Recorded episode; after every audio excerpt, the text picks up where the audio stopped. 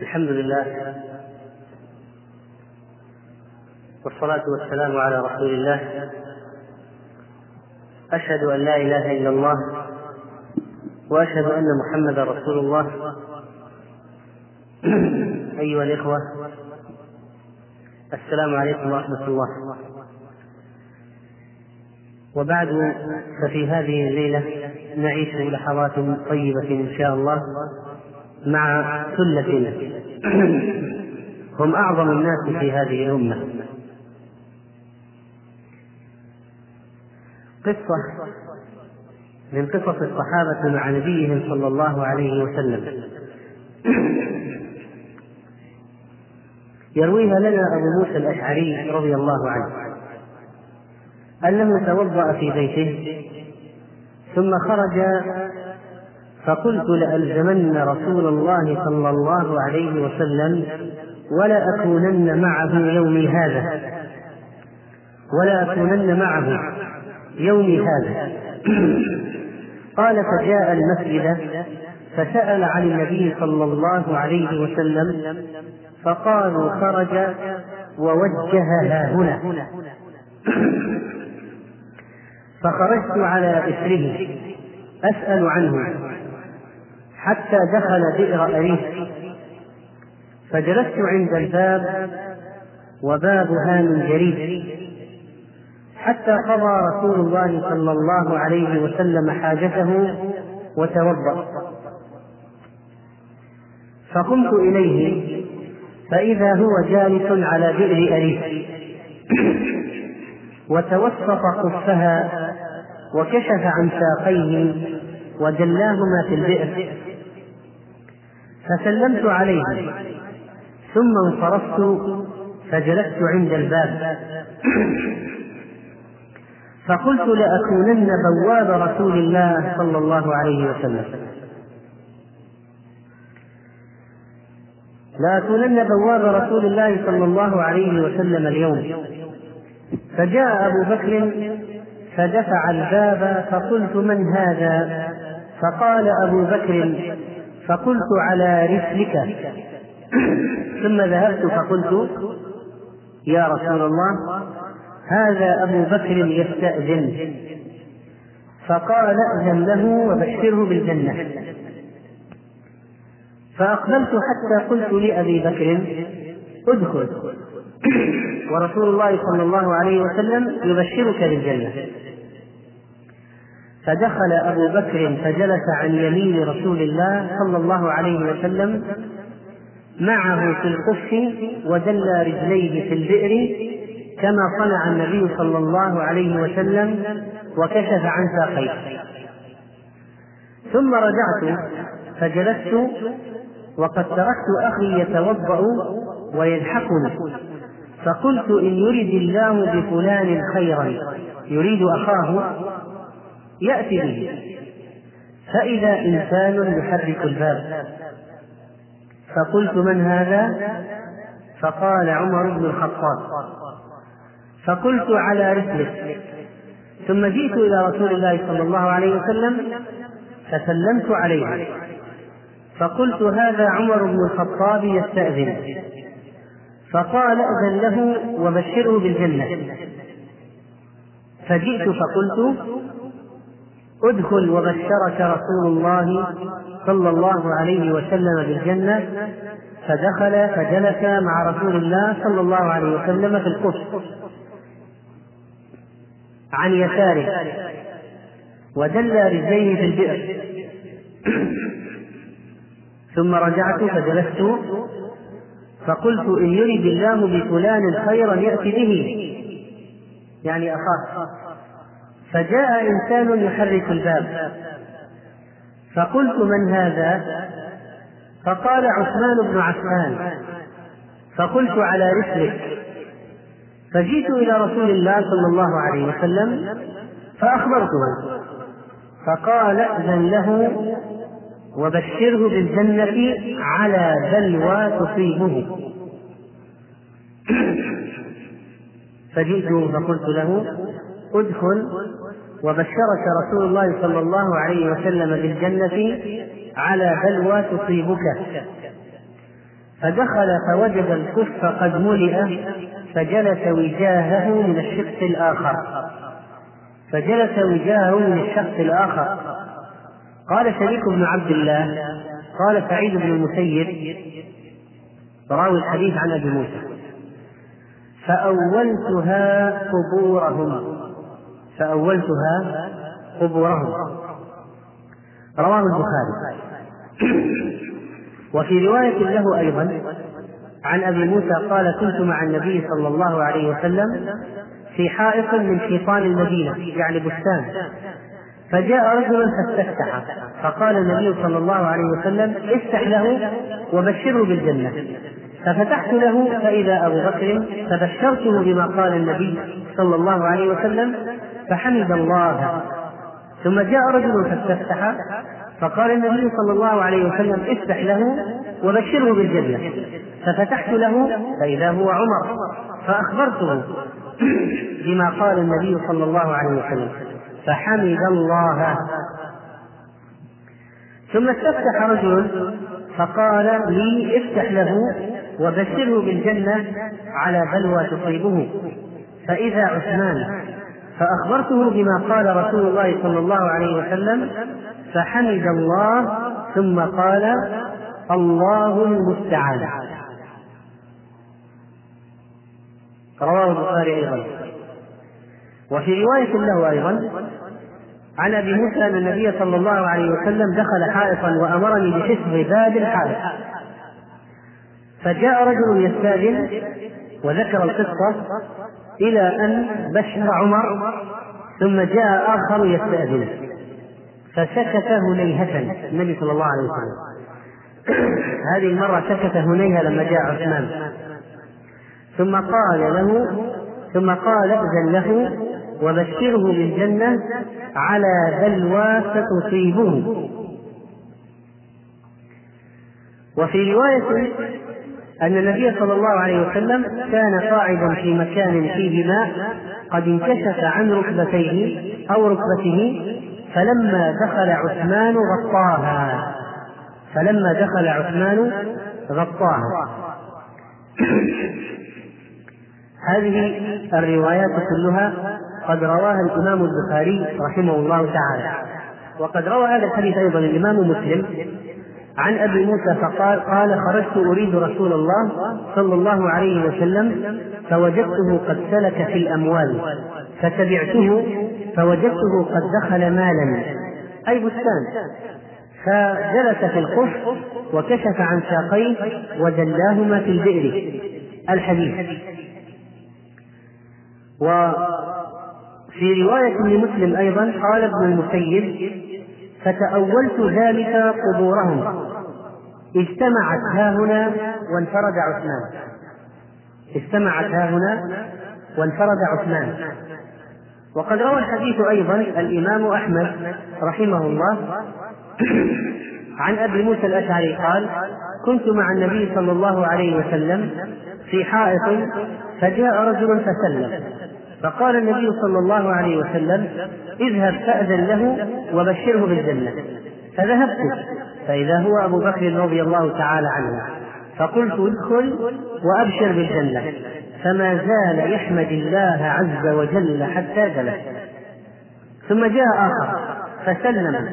فقلت فقال ائذن له وبشره بالجنة. فانطلقت فإذا هو عمر بن الخطاب رضي الله عنه.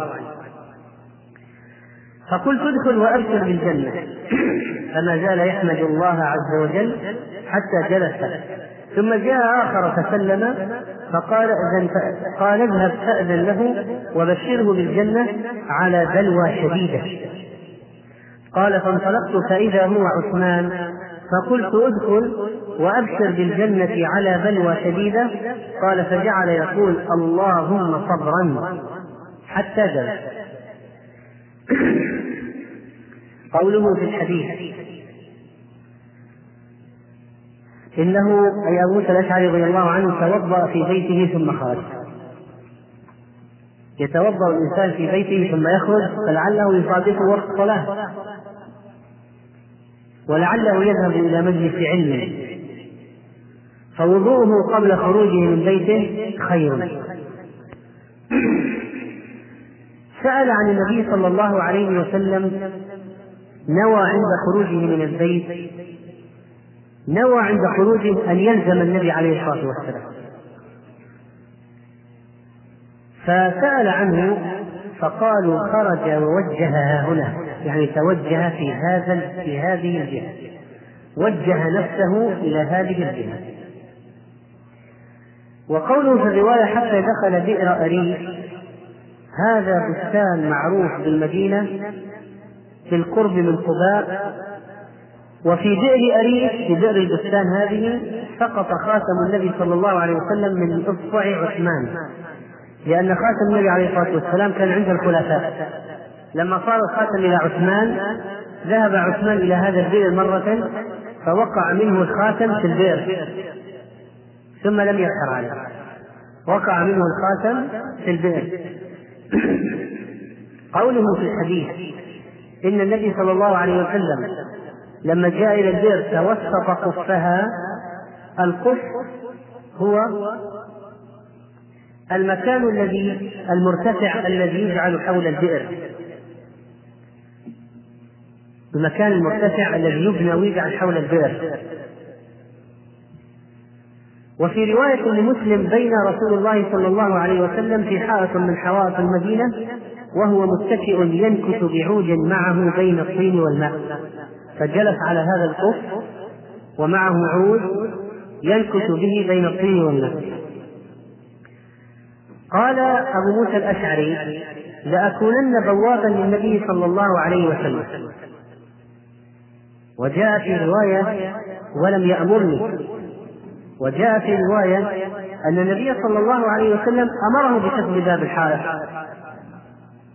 وفي رواية فقال يا أبا موسى أملك علي الباب فكيف نجمع بين هذه الروايات؟ رواية فيها يقول لأكونن بوابا للنبي صلى الله عليه وسلم ولم يأمرني وفي رواية أنه عليه الصلاة والسلام قال له أملك علي الباب يا أبا موسى أملك علي الباب فلا يدخلن علي أحد كيف نجمع بين هذه الروايات؟ ماذا نقول؟ نعم.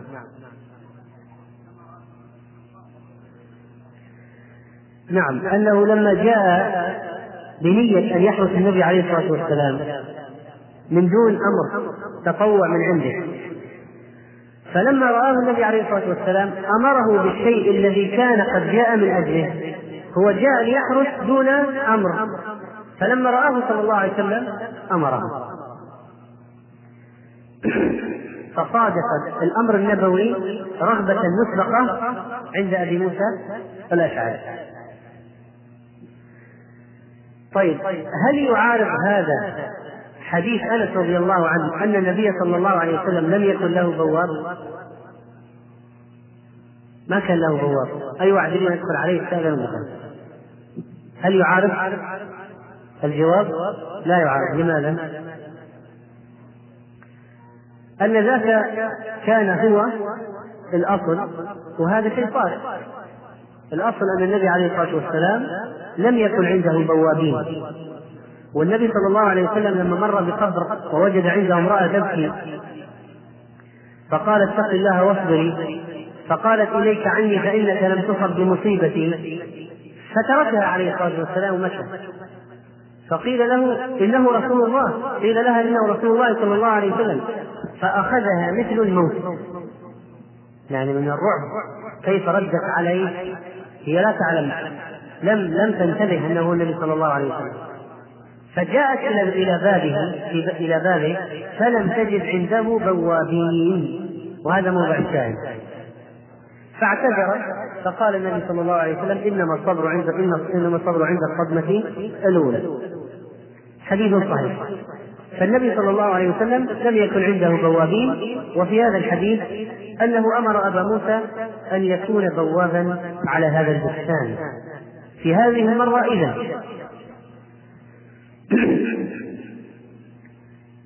وقد أمره عليه الصلاة والسلام أن يكون بوابا قدر ما يقضي حاجته ويتوضأ. حتى لا يدخل عليه أحد وهو يقضي حاجته ثم إنه استمر أبو موسى في الحراسة من تلقاء نفسه جاء أبو بكر فدفع الباب. ولا نتصور أن دفع الباب يعني دخل بغير استئذان لأن الروايات تفسر بعضها بعضا فقد جاء في رواية أخرى قوله فجاء رجل يستأذن. وفي رواية فجاء رجل فحرك الباب. حرك الباب يستأذن. حرك الباب يستأذن. فالنبي صلى الله عليه وسلم أذن له وبشره بالجنة. لما رأى ذلك أبو موسى ثم في عمر رأى ذلك أيضا كان أبو موسى الأشعري قد ترك أخا له يتوضأ ليلحقه. ترك في بيته أخا له يتوضأ ويلحقه. هذا الأخ كان لأبو موسى لأبي موسى أخوان. أبو رهم وأبو بردة. أبو رهم وأبو بردة. وأشهرهم أبو بردة. واسمه عامر.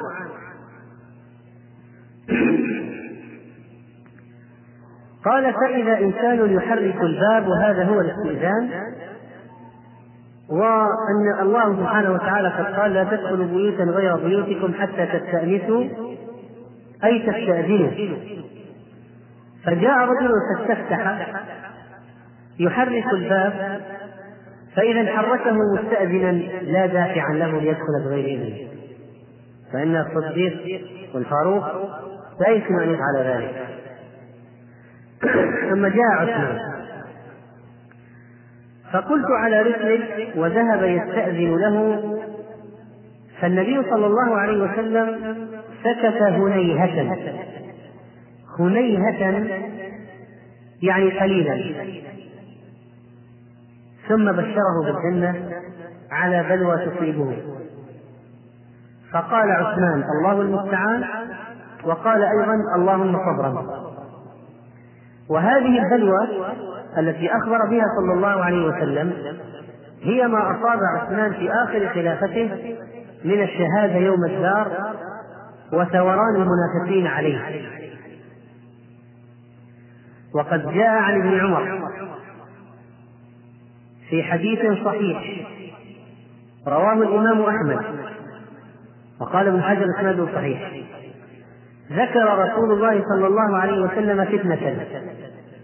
فمر رجل فقال عليه الصلاة والسلام وهو يواصل الكلام ذكر فتنة ومر شخص والنبي عليه الصلاة والسلام يتكلم ومر شخص. فقال صلى الله عليه وسلم يقتل فيها هذا يومئذ ظلما. النبي عليه الصلاة والسلام تكلم عن تحدث عن فتنة ومر رجل فأشار عليه الصلاة والسلام إلى الرجل المار وقال يقتل فيها في تلك الفتنة. هذا هذا الشخص المار. يومئذ ظلما. قال ابن عمر فنظرت فإذا هو عثمان.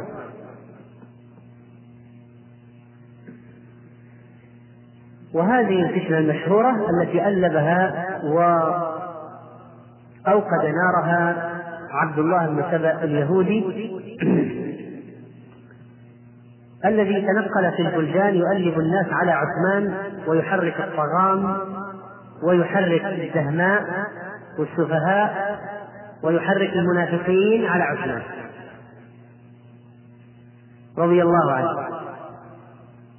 ويقول حرق المصاحف وأبقى مصحفه ووظف أقاربه واستعملهم وفعل وفعل يؤلب الناس على عثمان.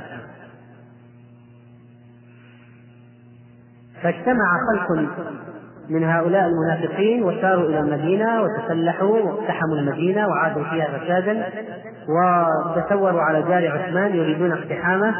وكان الصحابة قد حرسوا دار عثمان ولكن عثمان رضي الله عنه أصدر الأمر للصحابة بأن لا يحرسوه ولا يقاتلوا دونه وينصرفوا.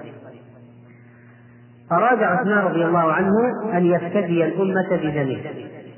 حتى لا يحصل خلاف حتى لا يحصل قتال بين الصحابة وبين هؤلاء الثوار. فلما أمره وهو الخليفة وكان أمره لزاما عليهم أن يطيعوه اقتحم داره هؤلاء وكان عثمان رضي الله عنه قد نشر مصحفه ويقرأ فضربوه بالسيف فوقع على يد امرأة نائلة فقطع أصابعها. ثم ضربوه بالسيف وهو يقرأ القرآن. ضحوا بأشمط عنوان السجود به يقطع الليل آيات وقرآنا فقتل عثمان رضي الله عنه مظلوما وذهب شهيدا إلى ربه. ولو قال قائل لماذا لم يتنازل عمر عن لماذا لم يتنازل عثمان عن الخلافة؟ ما دام أنهم يريدون خلعه. فالجواب أن النبي صلى الله عليه وسلم كان قد أوصى عثمان بوصية. وهي إن الله مقمصك قميصا. فإن أرادك المنافقون على خلعه فلا تخلعه. إن الله مقمصك قميصا. هذه وصية نبوية. من النبي عليه الصلاة والسلام لعثمان قبل أن يموت. إن الله مقمصك قميصا فإن أرادك المنافقون على خلعه فلا تخلعه فعثمان رضي الله عنه كان يتصرف ويتحرك بناء على أمر النبي عليه الصلاة والسلام. لا تخدعه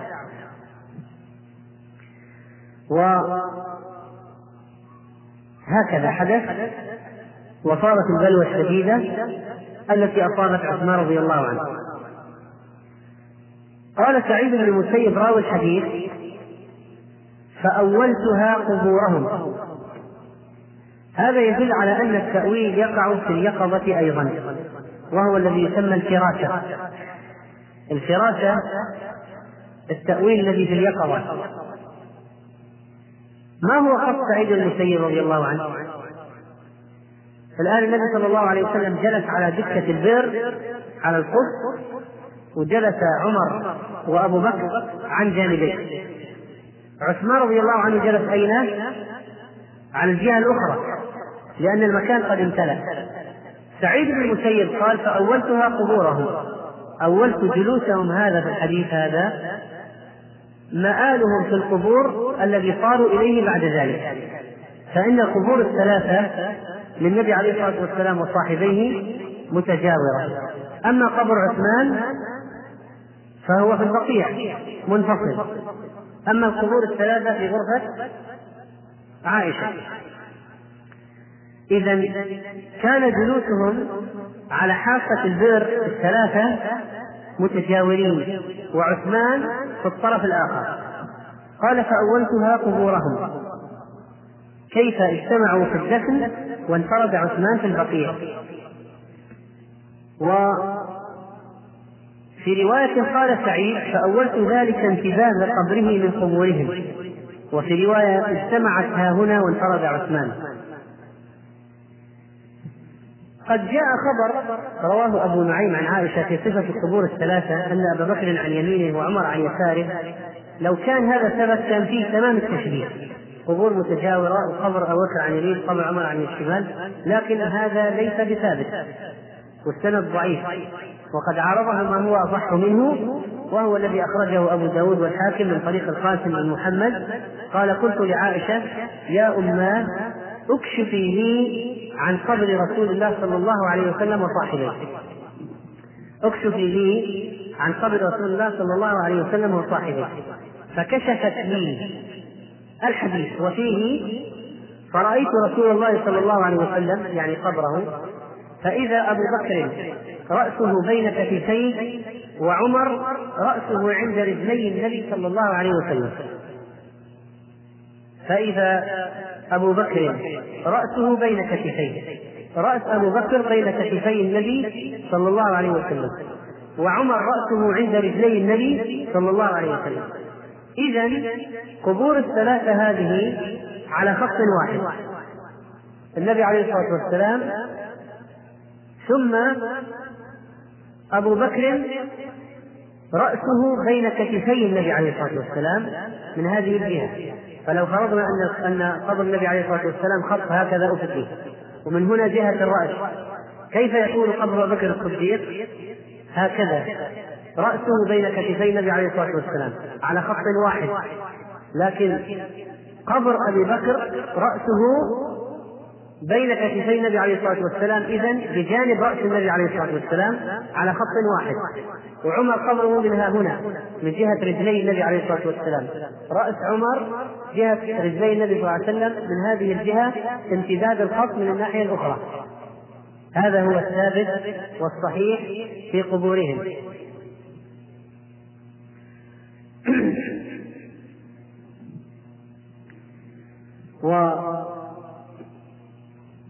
وفي هذا الحديث قوله أن النبي صلى الله عليه وسلم كان قاعدا في مكان فيه ماء قد كشف عن ركبته فلما دخل عثمان غطاها.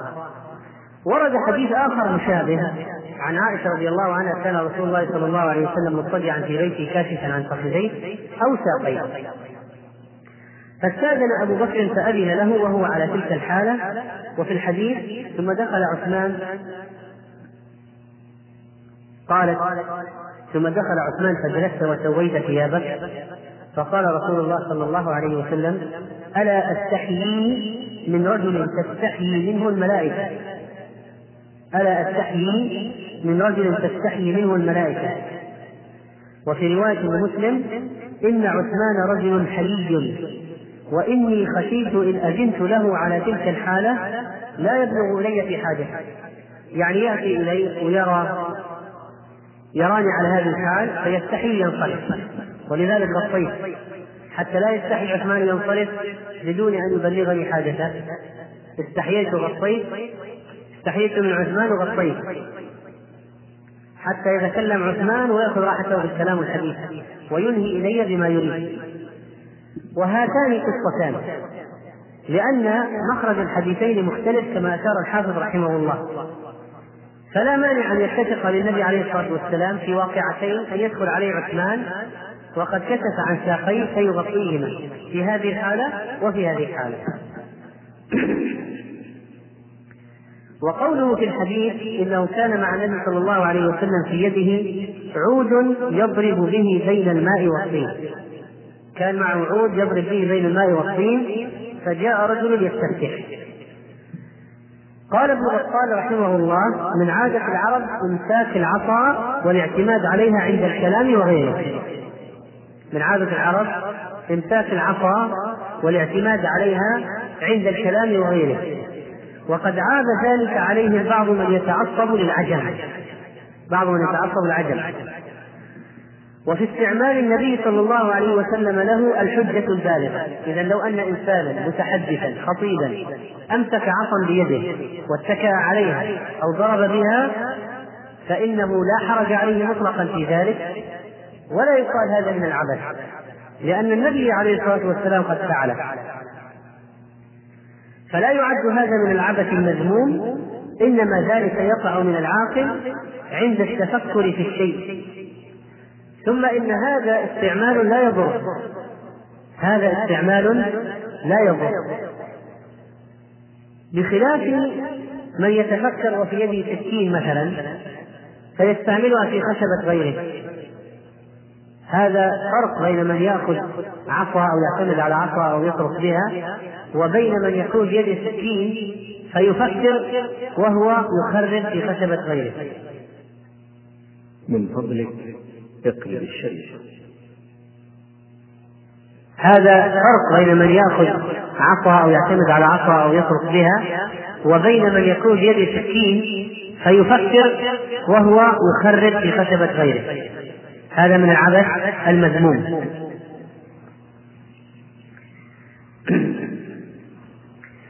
وكذلك فإن في هذا الحديث فضيلة لهؤلاء الثلاثة. وأنهم من أهل الجنة. وكذلك فضيلة لأبي موسى رضي الله عنه لأنه حرس النبي صلى الله عليه وسلم. وفي الحديث أيضا جواز الثناء على الإنسان في وجهه إذا أمنت عليه فتنة الإعجاب. لأن لأنك لو أثنيت على رجل في وجهه وكان لا يؤمن عليه يصيبه العجب. فإذا أصابه العجب هلك. واغتر وترك العمل ورأى نفسه شيئا عظيما. ولذلك فإن من شرط المدح في الوجه. الأصل مدح الوجه منهي عنه. إذا أمرت الفتنة على الشخص فإنه لا بأس أن يمدح خصوصا إذا كان هناك مصلحة. كأن يكون مدحه مدعاة للاقتداء به. مدعاة لاقتداء الآخرين به. وكذلك في هذا الحديث معجزة ظاهرة للنبي صلى الله عليه وسلم. معجزة ظاهرة للنبي صلى الله عليه وسلم. من أي جهة؟ إخباره بالغيب قبل وقوعه في أي شيء؟ البلوى التي أصابت عثمان. هذه لكن هذه التي رأيناها وحصل في الواقع أمامنا هذا الذي حصل في الواقع أمام الناس بعد ذلك. هو البلوى رأوا فعلا البلوى الشديدة التي أصابت عثمان رضي الله عنه. وأيضا من جهة أن الثلاثة الآخرين يستمرون على الهدى إلى الموت. ما يعرف منهم أحد ولا يزيد. استمر الثلاثة على الهدى إلى أن ماتوا رضي الله تعالى عنهم. وفي الحديث أن الإنسان إذا أخبر عن شيء شديد مواجهة شيء شديد ماذا يقول؟ الله المستعان. الله المستعان. الله المستعان إذا الكلمة تقال عندما يخبر الإنسان بأنه يواجه أمرا شديدا فيقول الله المستعان. الله الذي يعين الذي أستعين به أطلب منه العون على مواجهة ما سيصيبني. وكذلك في هذا الحديث أيضا من الفوائد حياء عثمان رضي الله تعالى عنه. فإنه كان من حيائه لا يكشف عورته حتى عند الاغتسال يغتسل عليه إزاره رضي الله عنه. ولا يكاد يرى شيء من جلده رضي الله عنه من حيائه.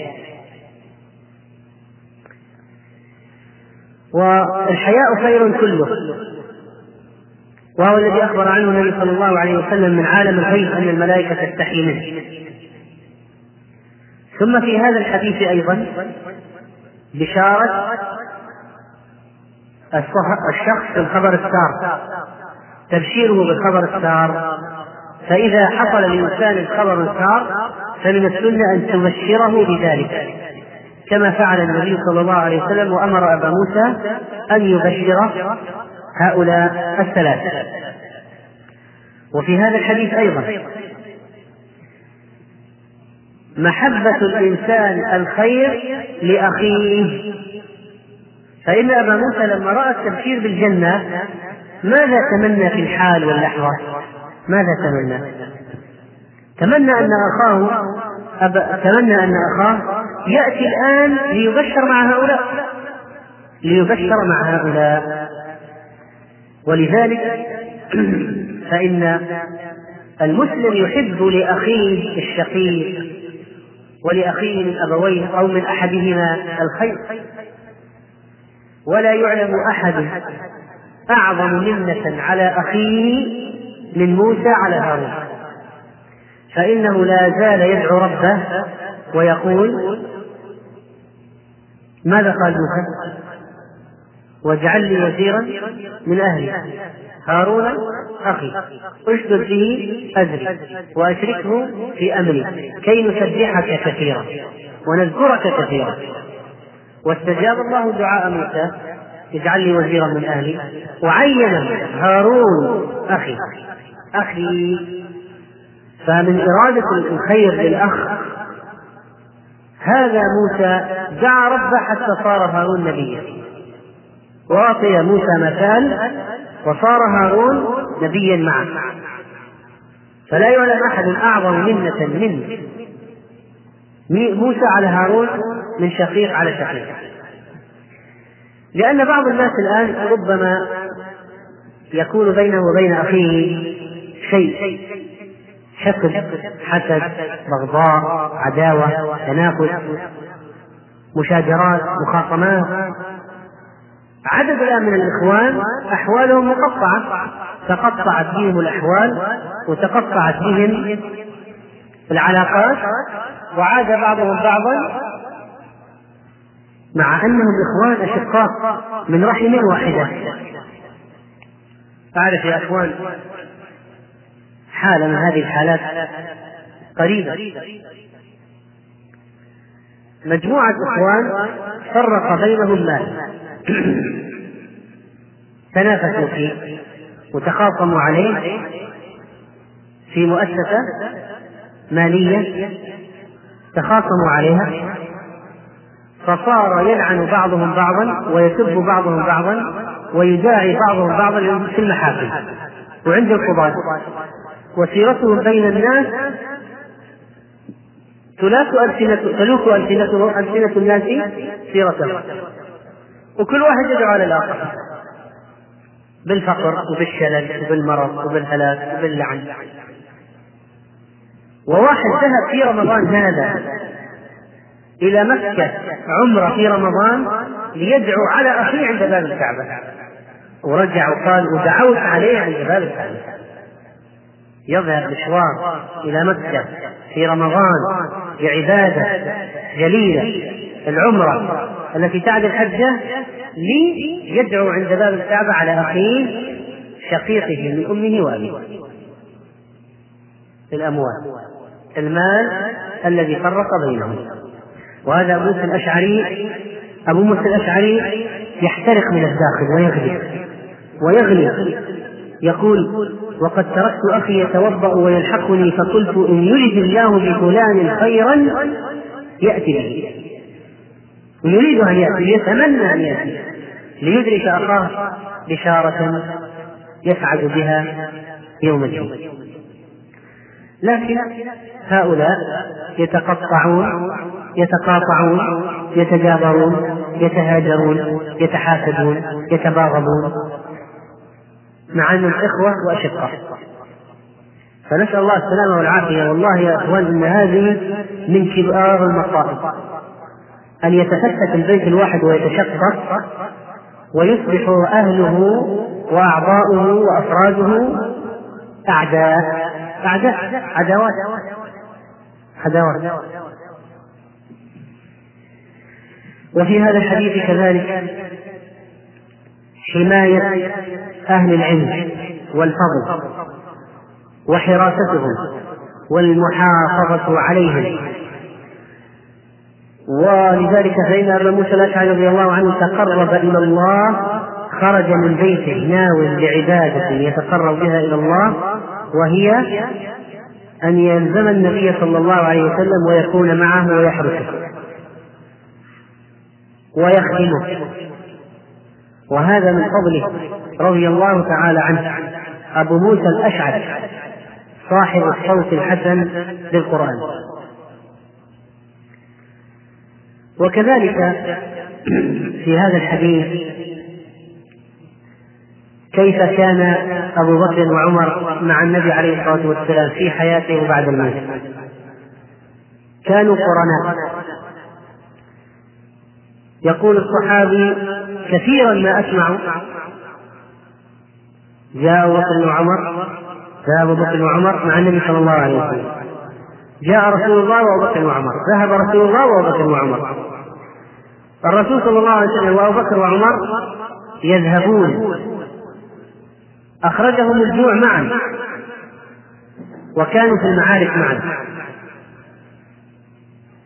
أبو بكر وعمر والنبي صلى الله عليه وسلم النبي صلى الله عليه وسلم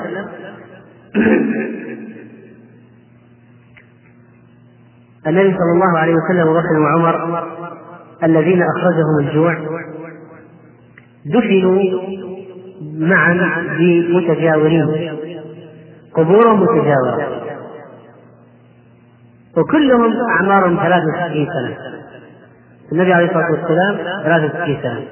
وأبو بكر الصديق 63 سنة. وعمر 63 سنة. وقبورهم متجاورة. وهما وزيران في حياته ومجاور وجاوراه بعد مماته وأفضل الناس بعده. ورفقاؤه في الجنة. فهؤلاء الأفاضل رضي الله تعالى عنهم. وكذلك في هذا الحديث البلوى التي أصابت عثمان رضي الله عنه فرفع الله به, به بها منزلته. فإن عثمان ولي من أولياء الله. فكانت البلوى هذه رفعا لدرجاته. وكانت شهادة له عند ربه. وهكذا بقي على العهد الذي عهد به اليه صلى الله عليه وسلم. وهذه البلوى التي تصيبه. وكانت تلك الشهادة التي ختم له بها. رضي الله عنه وأرضاه. وفي هذا الحديث أيضا حمد الله على النعمة. فإنه في الحديث لما بشر أبو بكر الصديق وعمر يحمد الله حتى ذلك يحمد الله ليس مرة مرات. كرر الحمد حتى جلس بجانب النبي صلى الله عليه وسلم. وفيه اجتماع الأخيار معا. وأن الله إذا بعث نبيا جعل له بطانة خير. تأمره بالخير وتعين على الخير. وهؤلاء بطانة النبي صلى الله عليه وسلم أبو بكر وعمر وعثمان الذين لعنهم أهل البدع وسبوهم. ولا زالوا يقولون تبت يد أبي بكر وتب تبت يد أبا بكر وتب تبت يد عمر وتب تبت يد عثمان وتب سبعين آية. يسبون فيها سبعين صحابي من صحابة النبي صلى الله عليه وسلم. ويقولون بعد الصلاة ذكر خاص دعاء لعن صنمي قريش يقصدون أبا بكر وعمر. ففي هذا الحديث تذكير لنا بفضل هؤلاء ونجاسة الذين يسبونهم وغيرنا وكراهيتنا لمن يسب الشيخين وعثمان رضي الله عن الجميع وفي الحديث أيضا فراسة سعيد بن المسيب الذي ربط بين الحديث وبين القبور. وهذا ربما لا يخطر ببال أي شخص. لكن الذي رزقه الله بصيرة يربط بين الأحاديث وبين الواقع. انظر كيف ربط سعيد بن المسيب بين الحديث وبين الواقع. خطر بباله الحديث. وأول هذه القصة القبور الموجودة. الحديث هذا يدل على أن السلف يستحضرون الأحاديث. وعندما يتفكرون في الواقع تقفز إلى أذهانهم الأحاديث الموجودة في أذهانهم. الحديث من الأحاديث والدليل من الأدلة والنص من النصوص المحفوظة. فيربط بين الواقع والحديث. وهذا الربط بين الواقع والحديث لا يؤتاه كل أحد إلا من أعطاه الله بصيرة. يربط بين الواقع والحديث. هذا سعيد بن المسيب ربط بين الواقع والحديث. ربطا واضحا ولذلك ابن حجر رحمه الله ذكر فراسته فراسته وتأويله للواقع في اليقظة في اليقظة. أولتها قبورهم في اليقظة. نسأل الله سبحانه وتعالى أن يجمعنا بهم في جنات النعيم وأن يرزقنا شفاعة النبي الأمين محمد عليه الصلاة والسلام. والله تعالى أعلم. نريد شرحا لآخر سورة الماعون. يمنعون الماعون. الماعون هو القدر والفأس ونحو ذلك من الآلات التي تستخدم في البيت في الطبخ أو كسر الحطب ونحو ذلك.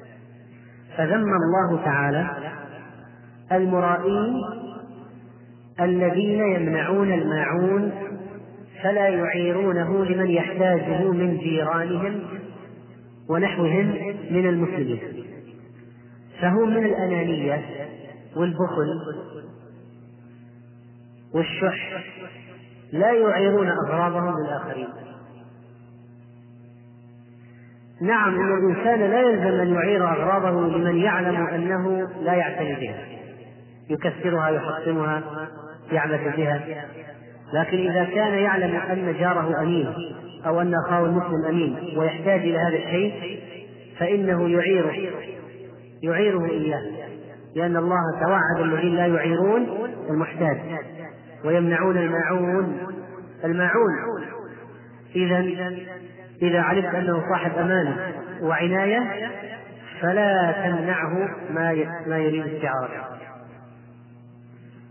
أحد الإخوة في العمل يبقى في المصلى يقرأ القرآن بعد الصلاة خارج المكتب ويقول أنه لا يوجد به عمل يقوم به ولا يستطيع قراءة القرآن بمعنى من إزعاج من الزملاء إذا كان عمله يتطلب أن يوجد في مكان العمل في المكتب فلا يجوز له أن يبقى خارجه وإذا كان لا يتطلب ذلك فيجوز له أن يقعد في هذا المكان. و لا يبرر قيامه بالعبادة تغيبه عن العمل. قيامه بالعبادة لا يبرر تغيبه عن مكان العمل. فيجب عليه أن يكون حاضرا موجودا في مكان العمل. فإذا لم يوجد عمل استأذن أن يكون في هذا المكان حتى إذا جاء عمل نادوه وطلبوه. يعرف مكانه. يقول هناك أناس يسهرون في الليل فيما لا ينفع وإذا أتى وقت السحر تسحروا وناموا نومة نومة عميقة يتخلفون عن الفجر والظهر والعصر. ويستيقظون قبل الإفطار. فما حكم صيامهم؟ هؤلاء على خطر عظيم. هؤلاء يخشى على دينهم. ولذلك الذي يتعمد النوم عن الصلاة ماذا جاء في حديث البرزخ في عذابه؟ الذي يرفض القرآن وينام عن الصلاة المكتوبة. يشدخ رأسه, رأسه بحجارة متوالية متتابعة. يشدخ رأسه ويعود رأسه كما كان ويشدخ رأسه ويعود رأسه كما كان. هذا عذابه من يوم يموت إلى أن يبعث الله من في القبور هذا عذابه إذا أردت أن تعرف ما هو عذابهم هذا عذابهم لأن النبي عليه الصلاة والسلام ذكر بالضبط وينام عن الصلاة المكتوبة. فالذي يفعل هذا في رمضان أو في غير رمضان ينام عن الصلاة المكتوبة هذا عذاب. هذا في القبر لكن في النار بعد ذلك كيف يكون؟ لي ولد عمره سنتين لم أعق عنه. هل يجزي أن أخرج مالا؟ اذبح عقيقته الآن. متى ما تيسر عندك المال اذبح عقيقته الآن؟ لا بأس ولو تأخرت لا بأس. اذبح العقيقة وتؤجر على ذلك هل يشترط ترديد الأذان في نفس المسجد؟ لا. لو كنت خارجة ردد. ولو سمعته من مسجد آخر ردد. ولو سمعته من أكثر من مسجد ردد مع هذا ومع هذا. الذي تستطيعه ردد معه. سماع الأذان من الإذاعة إن كان الأذان مسجلا تسجيلا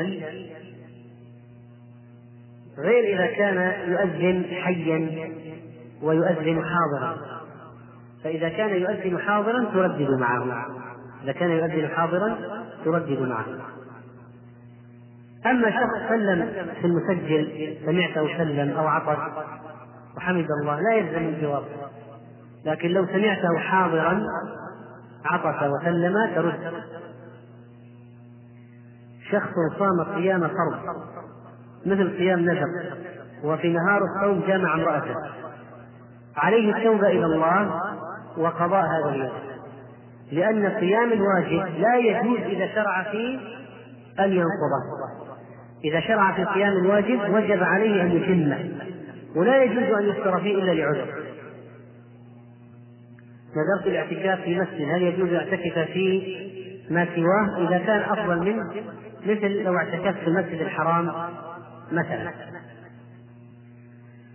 زميل يرقد في المستشفى بسبب ألم في رجله قرر الأطباء أن يذوب له الدواء في محلول ملح الطعام ويحقن بواسطة الوريد. إذا كان هذا يقوم مقام الغذاء مغذي شيء مغذي فإن هذا يعتبر مفطرا وبالتالي يقضي. استعمل العلاج يقضي.